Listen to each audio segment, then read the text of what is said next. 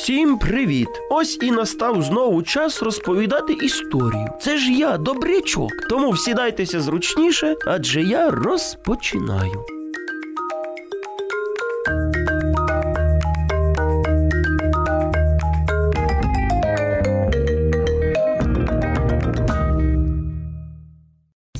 Сьогодні я розповім вам історію про Толіка, який дуже любив майструвати, навчатися, займатися спортом, допомагати сусідам, да ще й багато прибагато інших занять у нього було. Вас цікавить, як він це все встигав? А ніяк.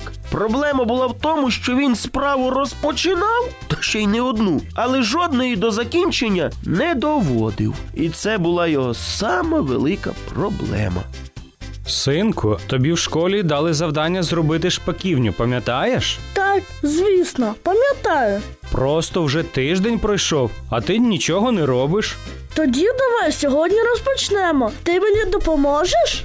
Так, ходімо. Цілий вечір тато з Толиком працювали, працювали, працювали, працювали. Та не вдалося їм закінчити шпаківню. Хлопчика позвали друзі гратися. Тату, можна я піду з хлопцями? А хто ж закінчить роботу? Я завтра закінчу. Мені не терміново потрібна ця шпаківня. Так як хлопчику роботу потрібно було здавати лише через місяць, то він і не поспішав її закінчувати. Він відкладав то на вечір, то на завтра, то на післязавтра. Коли зроблю? І коли прийшов час здавати роботу вчителю трудового навчання, зрозуміле діло, що Толік отримав негативну оцінку, адже готової шпаківні в нього не було. Ну добре, шпаківнею все ясно. Можливо, хлопець просто не мав часу? Гей, зовсім ні. Так само було і в усіх інших сферах. Мамо, мамо, я придумав, я хочу грати на саксофоні. Це так класно. Так, дійсно, мені подобається, як звучить цей інструмент. То що, йдемо записуватися до музичної школи? Ти готовий відвідувати регулярно уроки? Так, тут нічого складного. І що ж ви думаєте? Надовго вистачило Толіка? Зовсім ні. Всього тиждень хлопець проходив на заняття, а далі, далі почалось. Як же це все складно? Я не хочу ходити в цю музикалку. Ти що таке говориш? Як це не хочеш? Ще тиждень назад ти дуже хотів грати на саксофоні. Там стільки всього потрібно вчити, дуже складно. Я думаю, що буде простіше. Ні, синку, якщо ти вже розпочав діло, то потрібно його довершити. Повчись хоча б до першого академконцерту, ну а далі вже вирішимо. Ні, не буду я туди ходити. Ви хочете, щоб я прогулював, а ви даремно платили за навчання музикалці?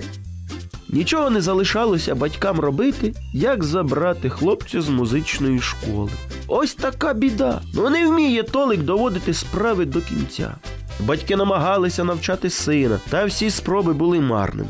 Коли одного разу тато з мамою домовилися. Дорогий, давай спробуємо всі справи, які ми робимо, не завершувати. Можливо, тоді Толик зрозуміє, що це не є добре. Ти маєш на увазі недоварений борщ, наполовину прибраний дім? Саме так. А ти можеш полити лише половину газону чи поремонтувати стіл в кімнаті Толика лише наполовину. Поговорили та й вирішили. Ви можете собі уявити, як було Толіку робити домашнє завдання за наполовину поламаним столом, їсти наполовину зварену їжу чи жити в наполовину брудній кімнаті. Пройшов всього-навсього один день, і хлопець все зрозумів. Тато, мамо, пробачте, ви сьогодні поводились так само, як я завжди. Допоможіть мені виправитись. Нагадуйте, коли я забуваю закінчити якусь справу. Після цих слів вся сім'я радісно обійнялась. Мама пішла на кухню готувати вже доварену вечеру, а Толік пішов в гараж, щоб нарешті доробити шпаківню. І навіть якщо він не отримає за неї гарну оцінку, хе-хей, то хоча б пташки матимуть де жити. Ото і я вам кажу, друзі, не змушуйте ваших батьків робити так само, як батьки Толіка.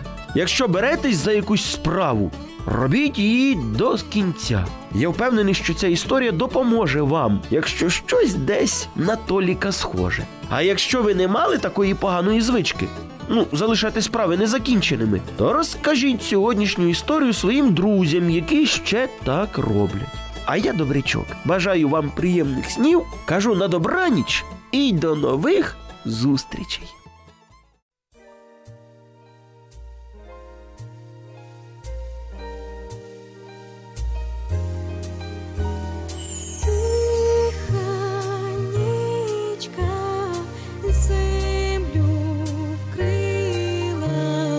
so